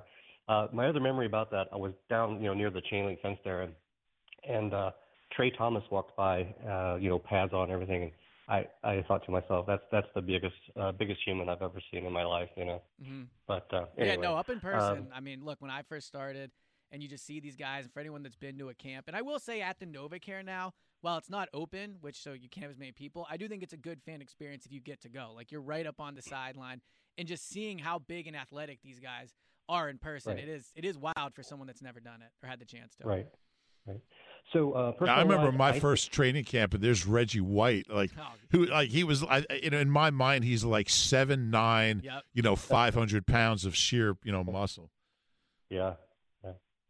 Hey, um, personnel wise, I think the team should be better on both sides, given the moves, Mhm. free agency, trades, draft, whatever. Uh, assuming health, coaching, development. Um, on the offense, I wanted to talk about that briefly, and you were actually you were just on this topic. I I read an article, if it's okay to reference, it was uh it was a Bleeding Green Nation article uh, Yep. by Seamus Clancy talking about running 21 personnel, some lack of success with the 12 Yeah. and uh, it seems like they're well suited. You and you all were just pointing this out with the, the running back depth. Uh, I remember last year it was really windy in Buffalo, so they they were run heavy with uh, Howard and Sanders, and they had some success. You know, That was two years ago. Like, Yeah. Yeah. was it two years? Okay. Yeah. Yeah. Okay. COVID messed me up with the year there. So uh, Boston Scott is like Sproles. You know, Gainwell has a lot of pass pass catching skills. Uh, I read where he basically kept Antonio Gibson on the bench in college. So um, you Kerryon. You mentioned so. I, I'll be interested, Eliot, if you've seen any trends towards that, or if you will, and it's only three days in, if you will, uh, see if they're doing some more of that, uh, on, you know, in the practice field. Yeah. Uh, Look, and Rick, Yep. thank, thanks for the call, man. Super appreciate it. Um, I do think you've seen the running backs get quite a bit of targets in practice. Gainwell's gotten a few. I think Miles Sanders already has five in, in a few practices. Um, Boston Scott, you know, that is one of the big things for one of my big takeaways from the first few days is I think coming into camp I would have said, look, Boston's on on the bubble. Like I don't know if he's definitely going to make the team, but after three days, I think he's pretty clearly running back number two on this team. How many targets does he have? I would me- look it up, but it's got to be you know five, six, seven, something yeah, like he that. he's and he catches the ball well. Um, he's a really versatile player. He's a really good goal line runner. You know, he's one. Of, I think he's one of the better short yardage goal line because he he's got such a low. You know, he, he, he you can't even see him, Nope. and he's got such great balance and vision. He does have great vision. You can really see that for Yeah. a smaller guy. He really is good at getting to the edge and then finding that that lane there. Yeah, and and a good receiver. So and he's a good blocker, um, physical guy. I like Boston Scott. I think he's a valuable guy. He'll never be. He'll never be an every down kind of player, but I, I want him on my team. I, d- I just don't And think he's team, and he's a heck of a security guard, as we yes, learned yesterday. We saw that yesterday. He was hilarious. Yeah. Yeah, they got good guys on this team. But uh, to your point about him not being a every down back, I just don't think that's what the Eagles want. Like, Sure. and uh, you know, Miles Sanders, I think could do it if, if they had to, but you know, he's had some injury concerns, and I and I think it's smart. I don't think you should put all your you know all your eggs into one basket. Look at the Giants, right? Saquon goes down, and then all of a sudden, you know, what do you do on offense? So I think the fact that they don't have a number one three down back is a huge deal because I like the depth that they have there, and they all have different skill sets, and I think that opens opens things up for Nick Sirianni. Yeah, I would agree. I, I think Miles is close to being that oh, he guy. could do it. I just don't think they want him to. Is my point. Yeah, I think we'll see all the backs involved in different ways, and I think that makes him a more dangerous offense. Yeah. All right. Well, look, look. We're gonna get to the other side here. Take a super quick break, and uh, I want to ask after three days, just if the Eagles have been better or worse than you thought. And I know it's a quick take off of only three practices, but I'm interested to see what you think because I know where I stand on that. And uh, if you have an opinion, if you, you know we have one more segment, you can get in, ask us a question about a player you want to know about. 215-592-9494. Elliot Shore Parks, Reuben Frank. This is Sports Radio 94 WIP.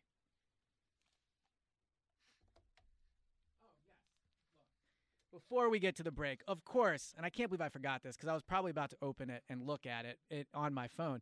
The Parx Sportsbook, as we know, it's the official sportsbook partner of the Real Sports Fan. Golf is in full swing. You can bet on it all. You can bet on baseball, golf, MMA, and more. Live in game play by play betting. It allows you to bet while you watch. While you're sitting there watching the game, you can place a bet. And it's the only sportsbook app backed by the number one casino in Pennsylvania and the only one I recommend to my friends, to the pod listeners, anyone that calls. Me and James, we love using the Parx Sportsbook. You can bet the money line as it changes during the game on the Sports Parx Sportsbook app and bet on individual player performances as they happen. Baseball, you can bet hits, home runs, pitcher strikeouts, every inning. You can bet every inning, every at bat. Golf, you can bet on match winners, bet on leaders after rounds, and more. Or you can always bet on spreads. We love doing parlays. The Parx Parlay is a big part of the Go Birds pod. Props, teasers, and over unders. New customers sign up right now. You can get your your first bet risk free up to five hundred dollars. Just download the app, or you can click Parx, parxcasino.com forward slash PA and use the promo code Go Birds. Your risk free bet is refunded inside credit. The website has all the details. Sports Radio, 94 WIP, Go Birds Radio. Last segment, Elliott Shore Parks, Reuben Frank. Then me and you are going to head down to uh, the NovaCare for practice tonight. Nick Sirianni's night practice going at 5:30. Bit different. I don't think I've ever covered a uh, Eagles practice at the NovaCare at night. Normally they they reserve those for the open nights at the link now, but uh, yeah, nighttime practice for Nick Sirianni. Why why do you think he did that? Just Uh, apparently, it's has something to do with NFL Network is Oh. is going live from a bunch of different camps or something. It has they, to they, do with they want to watch the Eagles practice. I- apparently. apparently, yeah. Well, I guess what we so do. we do whatever they want to do. So through three days, I'm curious, where do you fall? And again, all the caveats. It's three days, overreaction, all those things. Just curious though, after watching them now for three days, this team better or worse than you thought? Well, I'm not ready to say better and worse, but uh, I, I I like the practices. I, I like the. Um, I, I I think that the team is. I think they're buying into what Nick's doing, and I Uh-huh. think you can tell at practice that they are. I like the tempo. I, I as as far as I mean, it's just too early to really to come up with any it's, it's big never conclusions. too early, Rube. Not not no, it is. it Go is. Birds It's too early. You but I, on Twitter. You I like I- the way they're practicing. Yeah. I like the way he's leading. Uh, I, I like the tempo. Um, I, I think they're gonna. I don't think they're gonna suck. I agree. I, I don't think they are at all. One thing I noticed, and this could be coincidental or not, but day one, I think we both agreed Jalen didn't have his best practice. He wasn't great on the first day of practice. I noticed day two, they had him rolling out a lot more. They had him on the run. And I don't know if it's just that they were planning on working on or whatever, but I do think that this is a coaching staff that is going to adjust more than the last one did. I think with Jim Schwartz and Doug Pederson, they were both so set in their ways on what they did. Schwartz especially, right? 'Cause Well, been- both of them especially. both, yeah. yeah, but it- but Schwartz had been in the league for so long. He, you know, and he was a great defensive coordinator overall. Doug, you're right. Doug was also set. He wanted to run his offense, the one that won the Super Bowl. You know, and it's easy to say it at the podium, and we'll see if they actually do it. But this staff seems so much more open to actually building their offense around the skill set of the players and what they do well. Yeah, that's for sure. And and part of that is just having younger players and Yep. and learning what they do well. Uh, but but there's no question about it. And uh, I, I I think that they needed to get young. And the the big question to me is how all these young guys uh, on both sides of the ball are are are they going to make that next step in in you know in a new scheme with new coaches and uh, I think we're starting to see that some of them have a chance. Yeah, for sure. I agree. I think it's been impressive so far. All right, let's go to the back to the boards. Uh, Chris in Ocean City. Chris, what's going on, man? You're on uh, Go Birds Radio. Hey, what's up? I'm doing well. How are you, Rube? How are you, Eliot? What up, man? What's thanks Chris? for uh, thanks for calling in. Yeah, for sure. Um, so just have one point about Wentz and then one question for each of you. Yep. Um, so I think that just from what happened yesterday in those reports, the Eagles have already won this trade with Carson. It's like, Agreed. gosh, that guy was such a bummer. I mean, it's like, of course he's injured, and then all the stress and turmoil that comes with that, and then you have the whole COVID thing where it appears that he's not vaccinated, won't answer questions about it. Like, just imagine if he was in Philly and you, as the the press pool, were having to pepper him with questions and he wasn't answering. What chaos that would create. Mm-hmm. And then after, you know, just dealing with that for so long, I'm just so glad that this guy is gone. It's just Yep. such a I think relief. they're- we I think don't they're have to better worry off. about it anymore. I think they're better Yeah, off. for sure. Yep. 100% agree with And you. then just have a question for you guys. So my biggest surprise so far has been the news that uh, Goedert and Reagor failed their physicals, and it just seems particularly for those two. They Well, Goedert, it was, uh, Goedert did the years. test wrong. Yeah, the Goedert thing was more he was in phys- he was in great physical shape, and we've seen that. I think he honestly looks. I know it's you know everyone's in the best shape of their life right now, but he looks like he's in great shape. The physical with him was more he just did something wrong and so failed on a technicality. But he's been practicing and all He's that. He's been practicing. Jalen Reagor has not been though, and I, Reagor must have gotten hurt during the physical or something. I don't think he's even hurt. Oh, okay. I think he's. I mean, I've been watching him run, and he's not hurt. He's not getting treatment, Uh-huh. at least from what we can see. That's There's- true, yeah. He's just out there trying to get fit. I think that's what it looks like. But anyway, go ahead. I was just, I was just curious. In your guys' experience covering the team, is that something that is common around the league for guys to fail them, and do they have to wait like a certain amount of time to take it again, or why can't it just be like a quick fix? Yeah, because I, I I don't think he's ready to pass it. I, I don't. There's. I mean, there's no. It's not like a, a rule that you have to pass this. You know, It's a coaching It's it's a thing, it's yeah. a yeah. They just don't want him to practice until he's ready. And I mean, he, he to me he looks like he's a ways away from being where he needs to be. Now I know there, as Jeff McLane reported, he you know a close friend, a childhood friend of his was was murdered. I know there's there's circumstances there, but this is a big year for Jalen Reagor. He had, last year was really disappointing, and they need him. I mean, the guy's a first round pick. He's going into year two, and this is not a good way to begin it. And uh, I, you know, it is unusual because Yes. you know in the old days, like when I started covering the team, the guys guys would get in shape. Training camp was six weeks long, so the first couple of weeks were just to kind of work yourself into shape.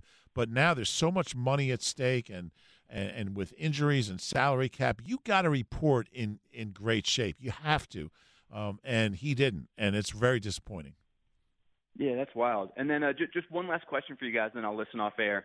Um, in terms of the new coaching staff, has anything stuck out to you about any position coaches or any differences that you're noticing um, from the position coaches from last year to this year? And Yeah. uh, thank you all both. L- love you. Yep. Thanks for calling in, Chris. Super appreciate it. Um, yeah. Look, it's like I said. I think they seem more open to adjusting. Uh, I don't know if I'd say they more they're more hands on or not. I haven't really got a great read on how Sirianni is on the practice field because he honestly doesn't stand out much. Like I don't think he he's not like super vocal, running all around. I think when you see him on the press conferences, you think that he's going to be this wild child out on the field, but he's pretty measured. I think he steps back, he lets his coaches do his job. I've seen him. You know, I, he does seem to correct on the field more than the last staff. The last staff seemed to be more of you know, let's keep it moving and we'll do it uh, in the film room. It seems like he's a little more into that, but but overall, he there's not been any signature moment where I've been like, okay, look at that guy, you know. Well, calling the meeting yesterday uh, Yes, was kind of his signature moment, but uh, I, I've been impressed by the fact that his like. There's one thing I hate is loud coaches because they're Yep. kind of showing off Agreed. for the people that are there, and we've all seen those guys. Uh, you know, the Washburns and just guys who Schwartz would do it every once in a while. once in a while. Uh, but th- this is a very business-like staff. It seems like. Yeah. And when they need to tell someone something, it's not about embarrassing him or humiliating him. It's about going up to him, tell you know, give him the coaching point, and and move on. Uh, and I think that's good. I mean, we've all seen those coaches that are, you know, show offy and and trying to trying to show off what they have and who they are. Uh, that's not how you get players to improve. No, and I think this this staff, what I like about them is they're young and they're all extremely motivated and they know they need each other, right? I don't think there's a lot of egos in that coaching room right now.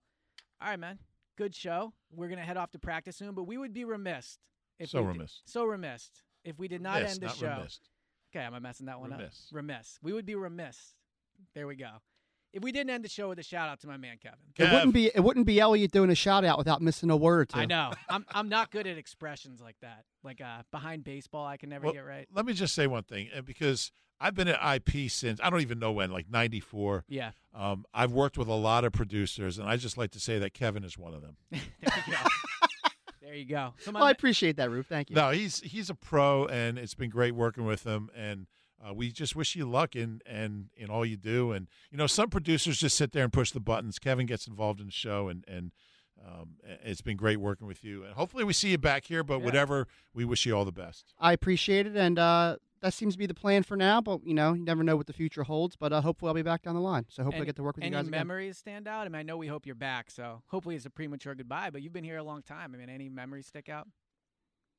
What was your Hmm. first shift It's like? funny. Uh, put me on the spot, but I was telling a buddy of Yeah. mine the other day, um, and it only happens two or three times a year, uh, at least at least to me. But I particularly enjoyed when breaking news would happen, and Yeah. you would just throw out the rundown, and everything's breaking loose, and you're calling it on the fly. Like for me, that was fun.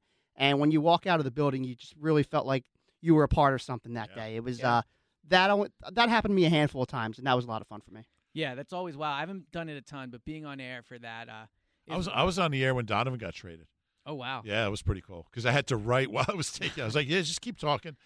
Yeah. No, well, look, who knows? Maybe we'll be on there for some breaking news uh, moving forward. But Kevin, look, seriously, I know as someone that's been new to radio, you've really helped me, and uh, it's been a blast working with you. And I super hope you come back. You're successful in what you do, but I wouldn't mind seeing you back too. 'cause it's a, I it's a appreciate blast it, man, and uh, I'll be texting you about some reality shows. Oh, without question. Me and Kevin enjoy reality TV, so Yeah, you know. you can keep me out of that text yeah, chain. you can, you can be please. out of that one. But uh, thanks to everyone that called today. Like I said, we're gonna head to practice. Uh, we'll be potting this as always. You can get it in the Go Birds feed, and uh, this has been Sports Radio 94 WIP. John Johnson is up next. I'm sure talking JJ. Eagles as well, and uh, talk to you guys next week.